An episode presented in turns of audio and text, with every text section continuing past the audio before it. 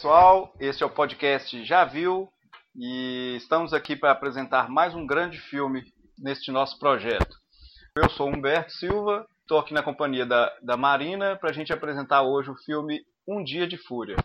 Boa tarde, pessoal. Então, hoje nós vamos falar desse filme, né?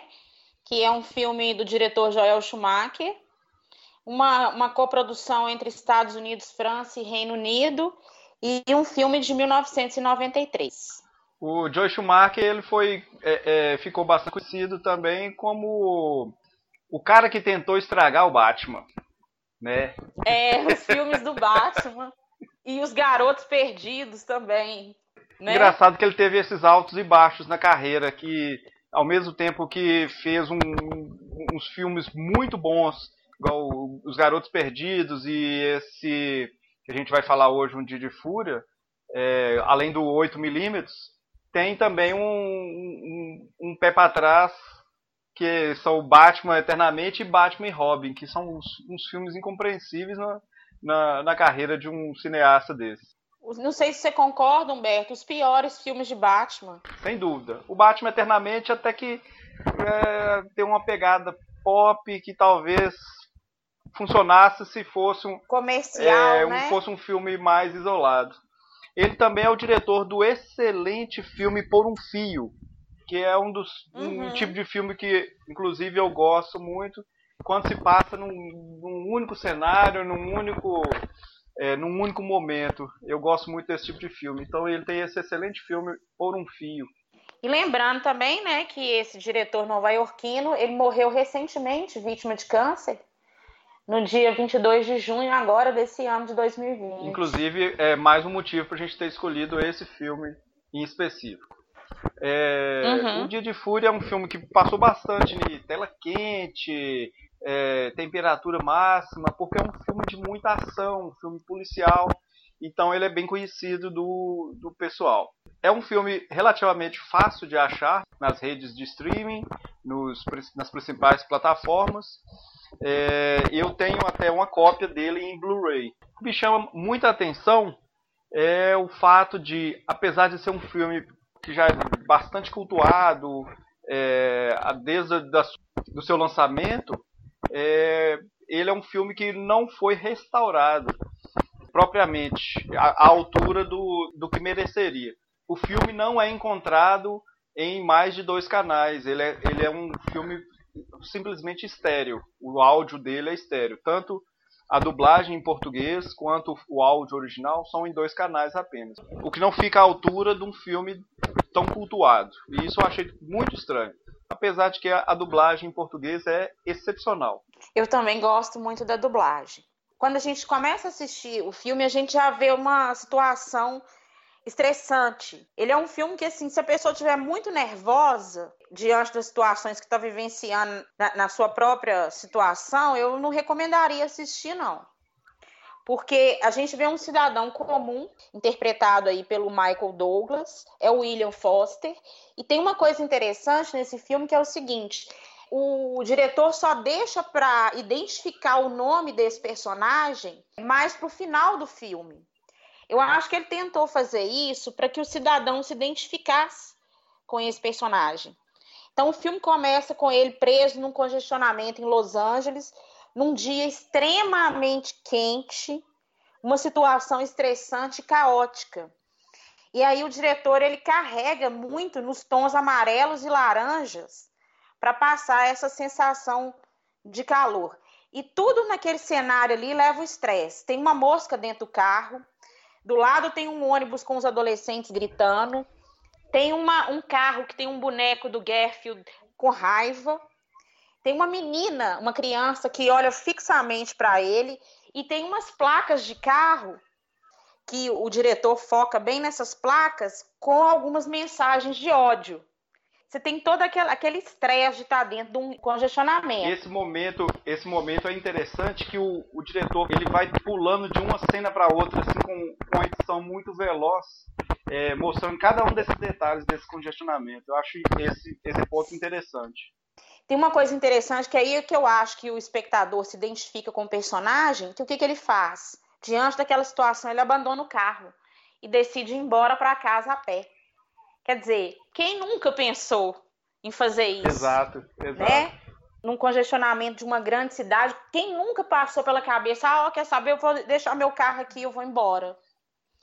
E nesse mesmo congestionamento, tem um policial, né, que, que é o sargento Martin Prendergast, que é interpretado pelo Robert Duval, que está assim numa atuação impecável. Os dois personagens, né, o protagonista, que é o Michael Douglas, e o Robert Duval, que faz o sargento Prendergast, eu acho que são é, personagens completamente ambíguos.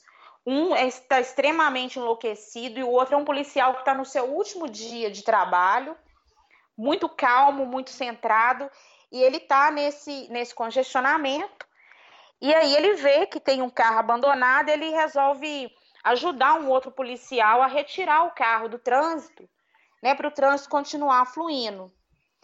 E é importante essa, essa, esse momento aí, porque isso vai, dar, vai dar toda uma fluência no desenrolar do filme, dele estar tá presente nessa cena. Sim, sim. O que é interessante é que não é um topim da presença dele no filme, mas que vai explicar o posterior, o porquê que ele vai entrar nessa história, nessa nessa confusão toda do Foster, né, do William Foster. Como eu falei, ele sai do carro, né, decide ir embora para casa a pé. E ele, naquela época, né, um filme de 1993, então as pessoas usavam cabines telefônicas.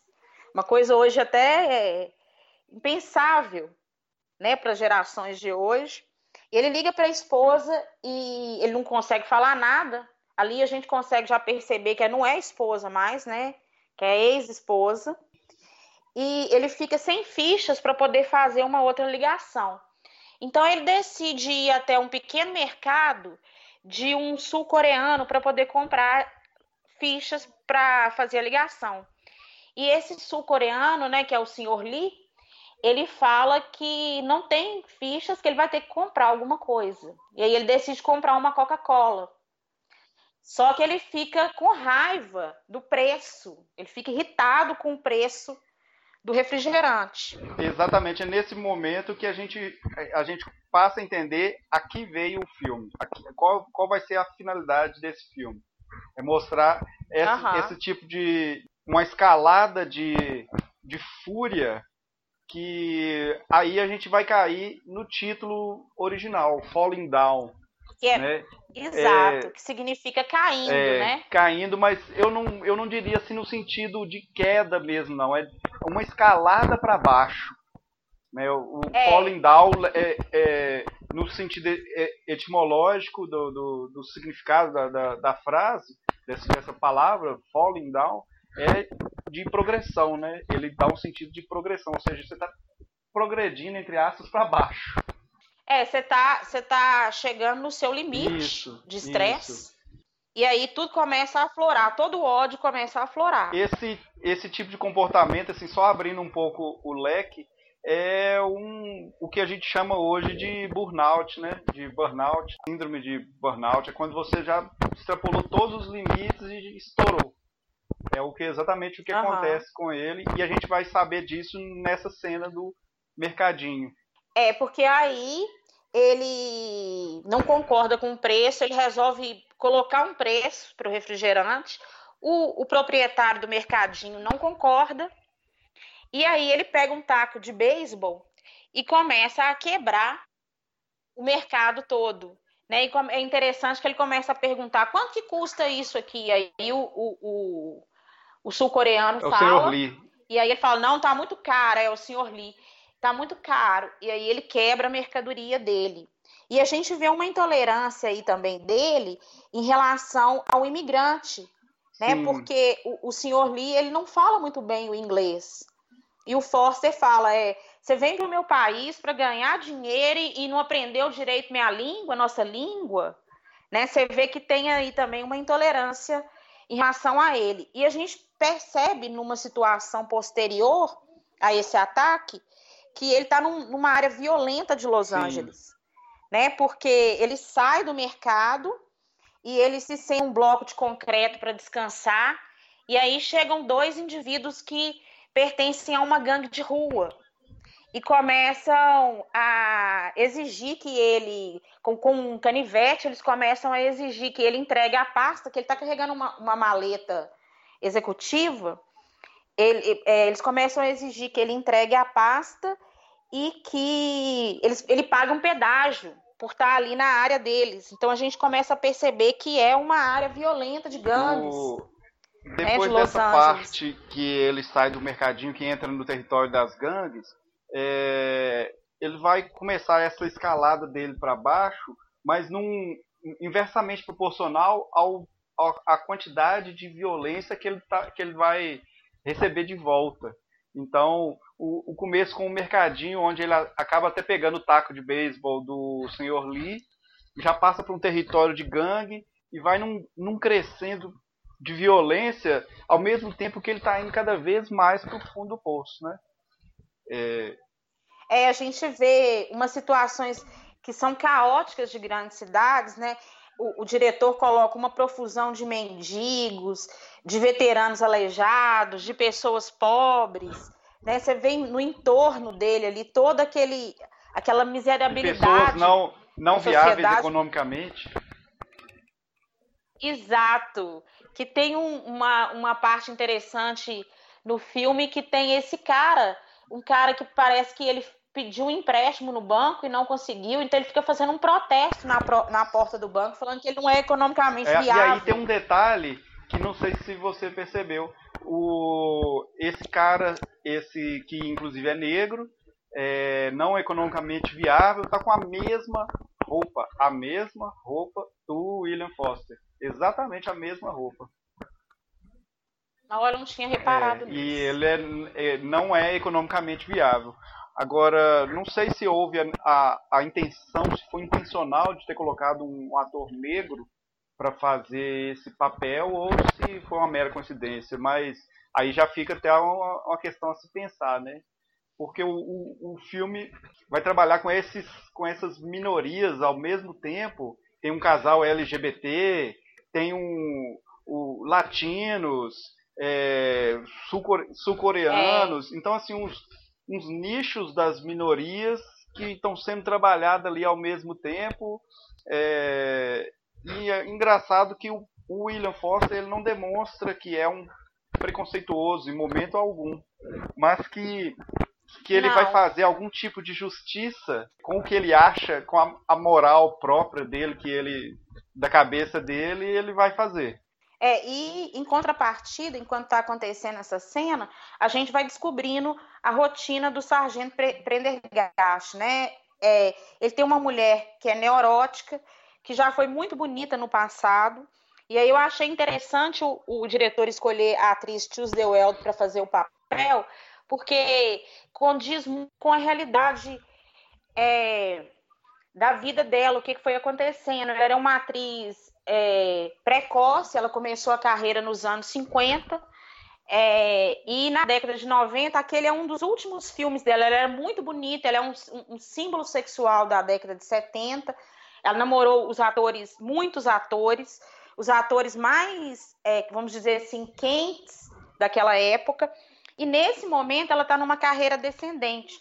E o, o, o, o sargento Prendergast, ele fala com a, a policial que é parceira dele, uma coisa interessante, ele fala assim que é muito difícil para ela, é, eles perderam uma filha pequena, ela engordou, né, ela, ela per, foi perdendo a beleza, então ele fala, não é fácil ver a beleza desaparecer quando é tudo que se tem. Eu achei isso bem interessante, porque foi exatamente o que aconteceu com a atriz Tuesday Well, tanto que hoje ela é uma atriz aposentada. Eu acho que, eu não tenho certeza, mas eu acho que esse é o último filme que ela faz.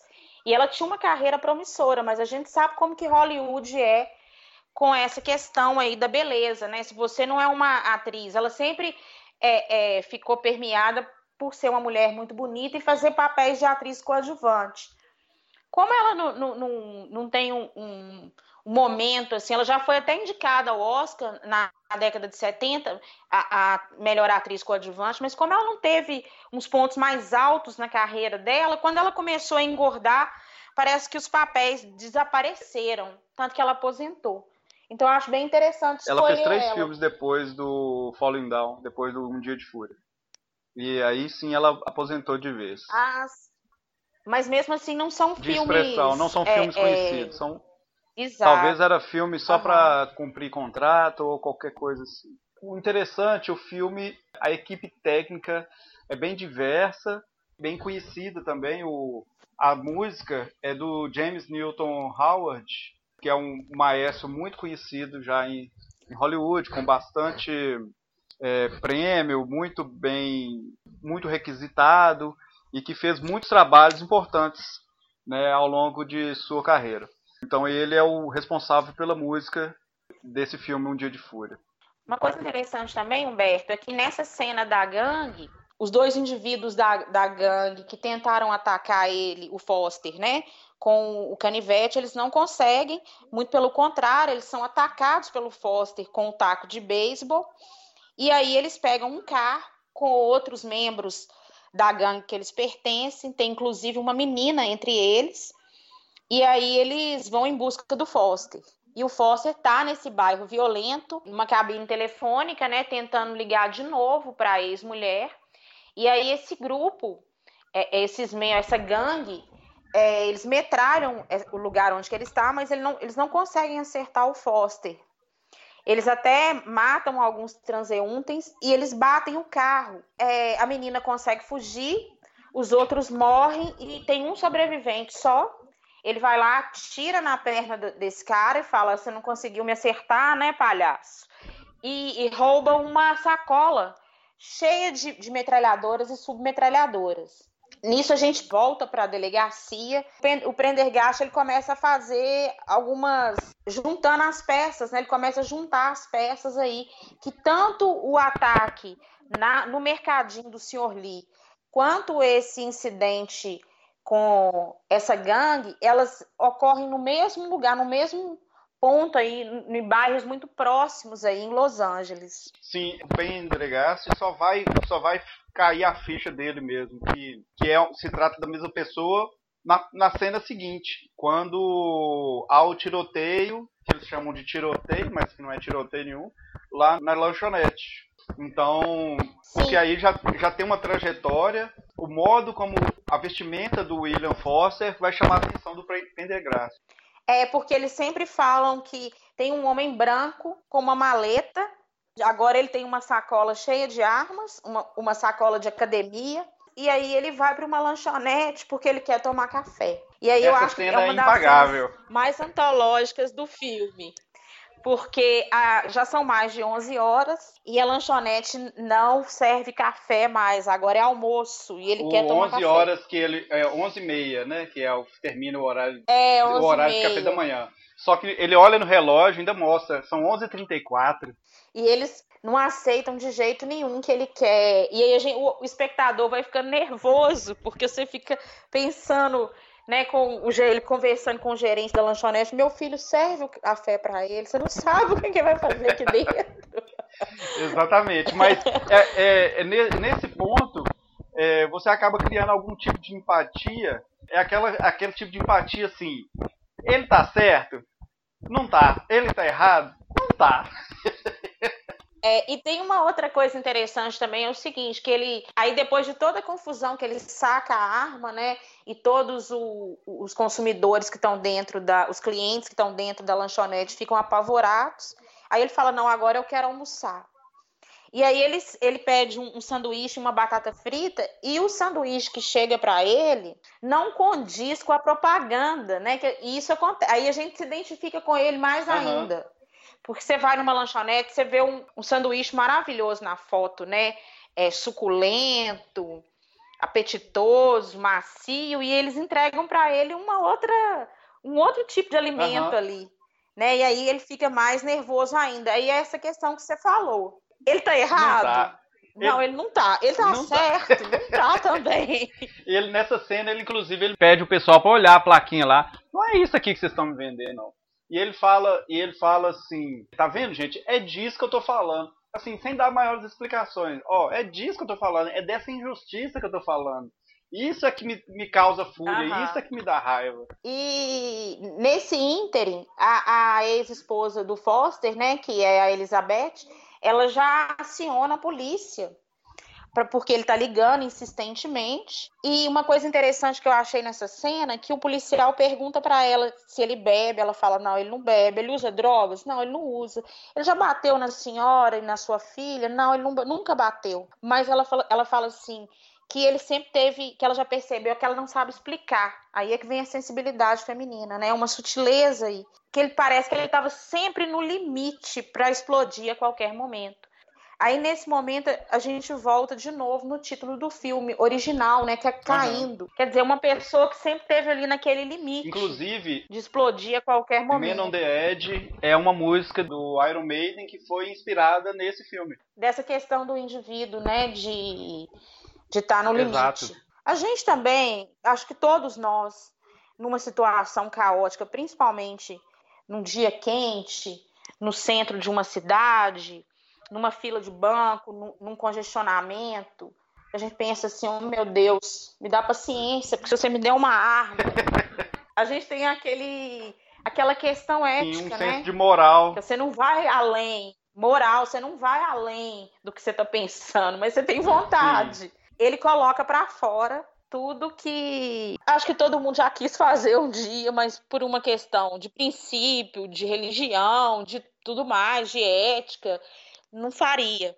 É, tem uma parte logo depois desse episódio, é a parte que eu acho mais desnecessária do filme, é que ele, ele encontra uma outra cabine telefônica e aí ele está conversando com a esposa e aí um senhor que está esperando para poder telefonar também se irrita com ele e ele acaba atirando na cabine com, uma, com a metralhadora. Eu achei desnecessário por quê? Porque nesse momento o espectador já sabe da, condição dele. Então eu acho que ali foi só para é até uma cena engraçada que o cara quer telefonar, fala agora agora tá quebrado. Depois que ele que ele destrói a cabine com a metralhadora, ele fala agora você não vai telefonar mais não, porque tá quebrado. Eu acho que foi interessante você pontuar essa cena porque é, o crescendo que ele vem de, de fúria que vai se acumulando. E é muito comum a gente ver esse tipo de gente que não tem a menor paciência, que quer reclamar de tudo e que quer reclamar de todos. E ele tá fazendo um simples telefonema é. ali dentro do direito dele, não tá atrapalhando ninguém, e lá vem um sujeito. Ô, oh, anda aí, eu quero telefonar também. Eu só achei isso, assim, porque já, a gente já sabe que ele tá no limite, né? A gente já, já entendeu qual que é do personagem. Uhum. Por isso que, mas é uma cena divertida, digamos Sim. assim, né? Aí a gente tem uma outra cena que ele vai até uma loja de artigos militares para poder comprar uma bota de alpinista, porque ele percebe que tem um furo na, na sola de um dos seus sapatos. Interessante que o dono da loja ele é neonazista. Tem um, dois homens dentro dessa loja e ele começa a perceber assim que talvez eles fossem homossexuais e começa a atacá-los e ele tem um rádio policial e ele está acompanhando essa caçada da polícia a esse cara, a esse homem branco. E ele até se safa, porque o Foster, né, ele se safa porque o dono dessa loja, quando a, a parceira do Prendergast entra na loja para poder perguntar a respeito desse, nessa, né, se ele viu algum cara assim com essas características e tal, que está carregando uma pasta e, e uma sacola de armas, e ele tá no provador, ele fala: Não, não vi ninguém assim, não, porque ele tá acompanhando que ele tem um rádio. E aí é interessante porque ele protege o dono da loja, esse cara neonazista, homofóbico, ele protege o Foster porque ele acha que ele é uma espécie de um de um redentor ou de um neonazista também, né? Leva ele para o fundo da, da loja para mostrar as armas que ele tem, quer dar ele um míssil. A primeira vez que eu assisti esse filme, eu achei que ele iria na onda do, do neonazista. Ele ia acabar, de alguma forma, concordando ou virando parceiro daquele, daquele cara, daquele dono, do dono da loja. É por isso que a gente percebe que ele não é uma pessoa intolerante. Ele é intolerante com a situação como um todo. Sim. E não um intolerante é, contra negros, contra, bran contra homossexuais. Sim, sim. Um supremacista branco, não, ele não é esse tipo de pessoa, ele é um cidadão comum. É, e engraçado que ele não é essa intolerância dele, assim, ele não sai na rua atirando nos outros, ele não é uma pessoa, vamos dizer assim, é, com a violência gratuita. É pontual, é, ele é reativo, ele age de acordo com a, o que vai acontecendo com ele. Nas, nas uhum. As situações vão acontecendo e ele vai reagindo. É, tudo porque é. ele quer chegar lá na casa da, da ex-esposa, porque é aniversário. E ele tem que chegar lá. Ele acaba matando o dono dessa loja né, e levando o míssil. E ele chega num local onde os funcionários da prefeitura estão consertando o trânsito. Eu achei interessante, consertando a rua. Eu achei interessante que parece que a cidade de Los Angeles está sem o, o diretor quis passar isso. Parece que ela nunca está pronta. Sim. Ela está sempre consertando. Ele fica irritadíssimo porque ele sabe que não tem problema nenhum com aquela rua. E aí ele interpela um dos os operários e fala: o que, que tem de errado com essa rua? Quando o cara percebe que ele está armado, ele fala: vocês estão consertando isso só para fazer valer os seus salários, né? E o cara fala: é verdade. E aí tem outra cena antológica, porque ele começa a manusear o míssil e chega uma criança, um menino de bicicleta, acreditando que aquilo ali é uma filmagem. E começa a ensinar ele como manusear o míssil. Aham, uhum, sim. Essa cena também é muito interessante e o menino fica vibrando, porque ele, ele atinge um, um barracão de operários e o menino fica vibrando com aquilo ali porque ele acha que é uma cena de filme. Depois dessa cena, a gente tem uma outra também antológica, que é quando ele pura os muros de um clube de golfe, onde tem dois senhores jogando. E um, um desses senhores começa a xingar porque ele está atravessando o campo de golfe, e ali é uma propriedade privada, ele não pode passar e ele joga uma, uma bola e quase acerta o Foster. Aí ele começa a dizer que ali não deveria ser uma propriedade privada, luxuosa, né? um campo exclusivo para pessoas ricas, que ali devia ser um lugar onde que. um parque onde que as famílias pudessem frequentar. Sim, sim. E aí ele acaba atirando no carrinho de golfe. Mas nesse ponto, aí, pelo menos para mim, a minha percepção foi que nesse ponto começa a, a, haver uma, uma fuga do personagem, assim, no sentido de, é, agora ele já passou dos limites, agora ele já está extrapolando, agora ele já não é mais, mais um é. herói, agora ele já é o vilão. Nesse ponto aí, para mim, a, a divisão ficou muito clara. Inclusive, eu não sei se você percebeu, a partir desse momento, os tons usados pelo diretor começam a mudar para o azul e para o violeta. Sim, sim. Já não é mais aquela, aquele tom vermelho alaranjado da cidade. Eu acho que é justamente para isso, para mostrar essa insanidade que está aflorando ainda mais nesse personagem. Mesmo porque, e por outro, por outro lado, o próprio clima, né, o tempo foi passando e o, a, a temperatura tende a mudar. Então, acho que acompanhou isso também. Nesse ponto, o Foster já está com outra vestimenta, né? Ele já está vestido com aquela roupa militar e tudo mais. Então, a divisão aí já ficou muito clara de quando que ele era o, o anti-herói suburbano e quando ele passou a ser, de fato, um vilão, né? Um perigo. Apesar de que essa cena do, do, do, do campo de golfe aí é, é ótimo. O senhor lá, o, o jogador de golfe, deitado no chão. Ah, meu coração, eu preciso minhas pílulas. Aí lá, onde que tá suas pílulas? Tá no carrinho. Aí mostra o carrinho caindo dentro do lago. Essa cena é ótima. Ele fala: é seu estúpido. Você vai morrer no seu campo exclusivo com esse chapéu estúpido. que é aquele chapéu que, que, que os jogadores de golfe uhum. usam, né? então, eu, uma coisa que eu achei muito interessante, Marina, não sei se você observou. O filme não perdeu muito tempo, e eu gosto desse tipo de, de filme, que ele não perdeu muito tempo dando explicações de onde que ele, de onde que ele veio, quem era ele, o nome dele que só foi revelado mais pro final, que veio, o que que ele fazia da vida, quem eram os familiares dele. Não perdeu muito tempo explicando esse tipo de coisa. O que tinha para ser explicado foi explicado ao longo do tempo, ao longo do, do, do filme, né? E o que não tinha para ser explicado nem foi. Só no final mesmo é que a gente percebe que ele trabalhava numa empresa, né, de produção de armas chamada Defense, Sim. que ele já está separado da mulher há muito tempo, que ele, só que ele não aceita isso.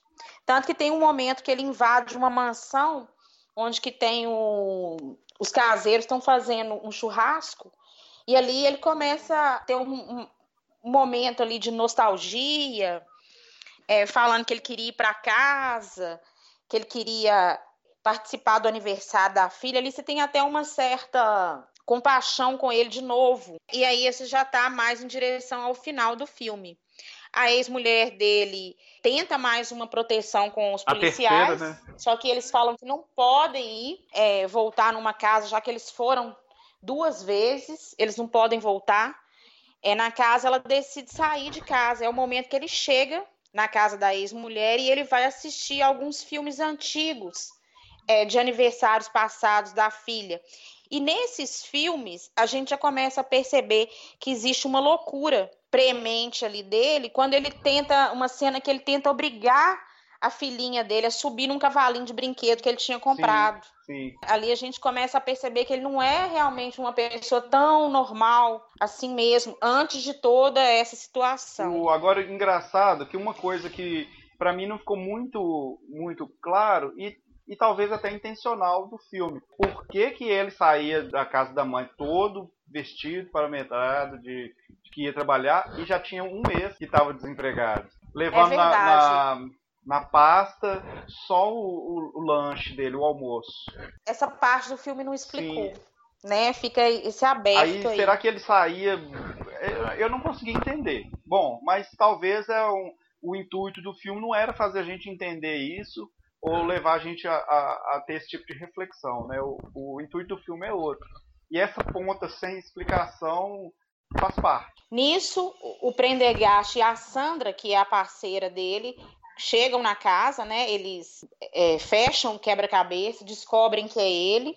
O Foster lembra, ele, ele atira na Sandra e ele lembra que o, lugar preferido da esposa dele, da filha, era um pier da, da praia de Venice onde ela morava, e ele vai até lá. É lá que a gente vai ter as cenas finais aí. É lá que você vai ter o desenrolar todo do filme. Porque o Prendergast consegue chegar até lá e aí ele propõe um duelo.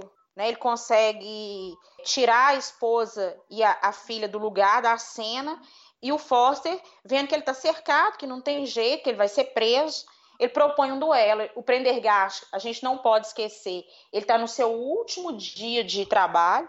Sim. Então ele não quer correr nenhum risco desnecessário e o Forcer fala que está armado. E aí é antológico por quê? Porque ele não vê outra alternativa a não ser atirar no Foster e o Foster, na verdade, estava com uma arma de brinquedo.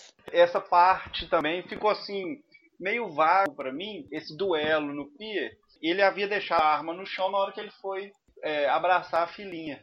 Mas por que, que ele estava com essa arma de brinquedo na mão e resolveu enfrentar o policial mesmo com ela? Será que ele já tinha chegado no limite? Ele, ah, vamos zoar essa zoa toda aqui. Acho que o que ele, ele faz isso justamente porque ele sabe que o Prendergast vai atirar nele. Ele vê um volume né, no bolso dele, então ele pode suprir uma arma.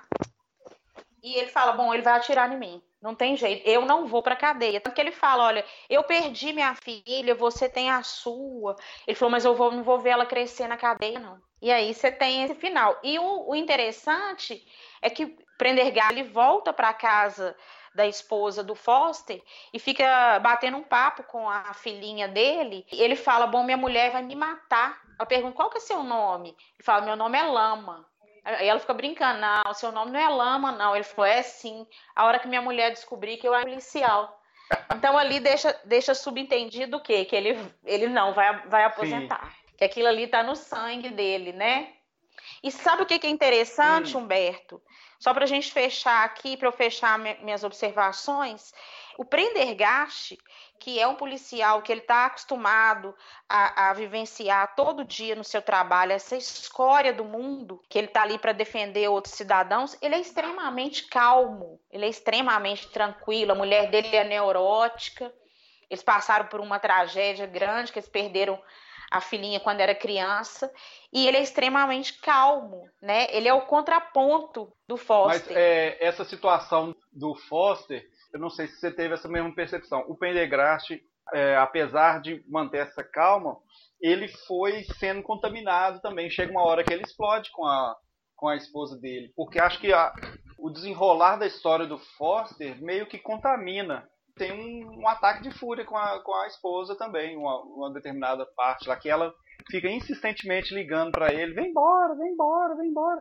E ele, ó, eu tô indo, daqui a pouco, só vou acabar de resolver minhas coisas. Aí que ele, chega um ponto que ele estoura, que ele não aguenta mais. Eu mesmo percebendo essa cena, que ele, né, ele perde completamente a paciência com ela, mesmo sabendo que ela é cheia de problemas. Ele tem aquela, aquela coisa que eu acho que é natural do ator Robert Duval. Se você pegar os filmes, os outros filmes que ele fez, ele tem essa coisa meio racional, né? Nós não podemos esquecer que ele é o nosso eterno Tom Reagan do Poderoso Chefão e também o sargento William Bill Kilgore do Apocalipse Now, que tem uma frase que eu adoro, que ele fala: Eu amo o cheiro de napalm pela Sim. manhã. Né? Ele tem essa coisa meio racional. É, eu acho que é uma característica do ator sim, também. Sim, ele é sensacional. Nesse filme, então, show de bola.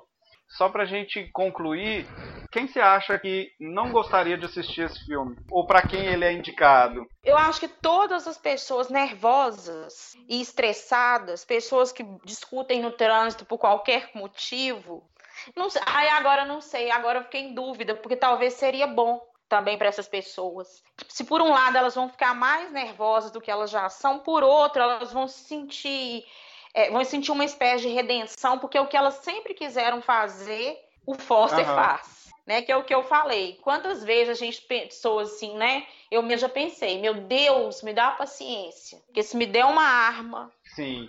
Sem dúvida. Então agora eu fiquei em dúvida. Não sei se eles deveriam assistir, né? Talvez ficariam. Eu, eu assistindo esse filme, eu fico muito nervosa. Eu me sinto, eu, eu me coloco no lugar do Foster. Dá uma coisa na gente, uma coceira na gente de falar assim, não tem condição.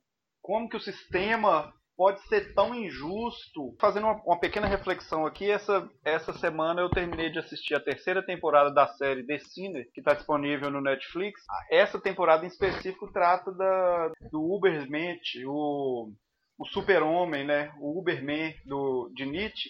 E acho que o, William Forster tem muito disso também. Ele é um, é um cara que ele cria um próprio sistema moral contra o sistema vigente, né? Que já ele quer desafiar o sistema vigente e ele está se tornando, ele vai numa, numa, numa progressão para se tornar um, um deus, né? Sob essa perspectiva do Nietzsche. Mas isso é, um, é uma discussão muito mais profunda que acho que nem cabe a gente aqui. Só um, um ponto que eu lembrei aqui, que quando ele tá, quando o Prendergast está conversando com ele no pier, ele fala uma coisa interessante, que ele fala assim, eu fiz tudo que eles me mandaram, ou seja, aí que vem a grande crítica. A sociedade ela é violenta. Tem uma, uma parte também que a filhinha dele está em casa assistindo um filme, um desenho animado, que o gato está tentando matar o, o, rato com um porrete. Né? Quer dizer, a gente está permeado pela violência o tempo inteiro. Quando alguém explode, quando alguém não Quer dizer, parece que a gente está sendo condicionado a essa violência. Tanto que todo momento é, que você tem uma, uma, uma, situação real de violência de, de alguém é, que foi assassinado, uma grande tragédia, a gente tá, fica compelido a acompanhar. Sim. O ser humano ele tem essa questão e a sociedade nos leva para isso. Então eu acho que essa também é uma crítica muito grande que tem no filme. Esse final, essa frase que ele fala, mas eu sempre, eu sempre fiz o que eles me mandaram fazer. Ou seja, ser uma pessoa violenta. Só a título de curiosidade, o Michael Douglas, o protagonista, né, que faz o William Foster, ele considera esse o melhor papel que ele já fez. E o pai dele também. Sim. Né? O Kirk Douglas. O Kirk Douglas fala que ele foi o melhor papel que o filho dele fez em toda a sua Sim, carreira. Sem dúvida. Bom, e agora nós vamos para a opinião do nosso sincericida de plantão. Vamos ver o que, que a gente tem, o que, que eles têm a dizer hoje. Ô, oh, oh, bicho, eu não consigo conceber uma pessoa que não gosta desse filme, não. Para mim, uma pessoa que não gosta desse filme, ela sei lá, ela tá afastada da realidade. Primeiro que o filme é uma resposta para a raiva que a gente passa todo dia. Aquele lance do, do, do McDonald's lá, cara, o cara vai lá e vê aqueles bagulho bonito lá, ah, me dá um desse aí. Aí na hora que chega, chega aquela carniça de sanduíche todo amassado. Ou dá vontade de esmurrar um nego daquele com aquela praga de sanduíche. E aí vem neguinho falar que o filme é ruim. Ah, que ruim só. O filme é bom pro caralho. Olá Humberto, olá Marina. É um prazer falar com vocês aqui a respeito do filme Um Dia de Fúria. É, esse filme é muito interessante. Gostei, gostei bastante porque mostra, né, o, o, vamos dizer assim, o nascimento, o nascimento, a saída, né, do, do lado psicopata do personagem Michael, de Michael Douglas, né? Ele tem, ele tem sua característica narcisista indo pelos ares à medida que tudo ao seu redor vai saindo do seu controle. Mas uma cena bem interessante, né, dentre todas do filme, foi um momento que ele atravessa um campo de golfe e tem dois senhores assim, né, mais velhos jogando golfe e aí de longe os senhores veem ele atravessando o campo e começam a xingar ele, né, a falar, oh, sai do campo e tal. E ele claramente à vontade falou, não, vou, vou atravessar o campo aqui, não me incomodem. e quando ele chega próximo, ele tira uma arma, dá um tiro no carrinho e o, um dos senhores começa a ter um infarto lá. Só que interessante é que o senhor, ele, ao cair, né, ao falar que tem, tá, tá sentindo infarto lá, ele põe a mão do lado direito, né, do peito, né. Então, assim, fica aí uma pequena falha, assim, do, do, do, do filme. Mas bem interessante o filme. Abraço para vocês. Beleza. É isso. Então, pessoal, a gente fica por aqui. Espero que vocês tenham gostado e continuem nos acompanhando. Boa tarde, pessoal, e até um próximo programa.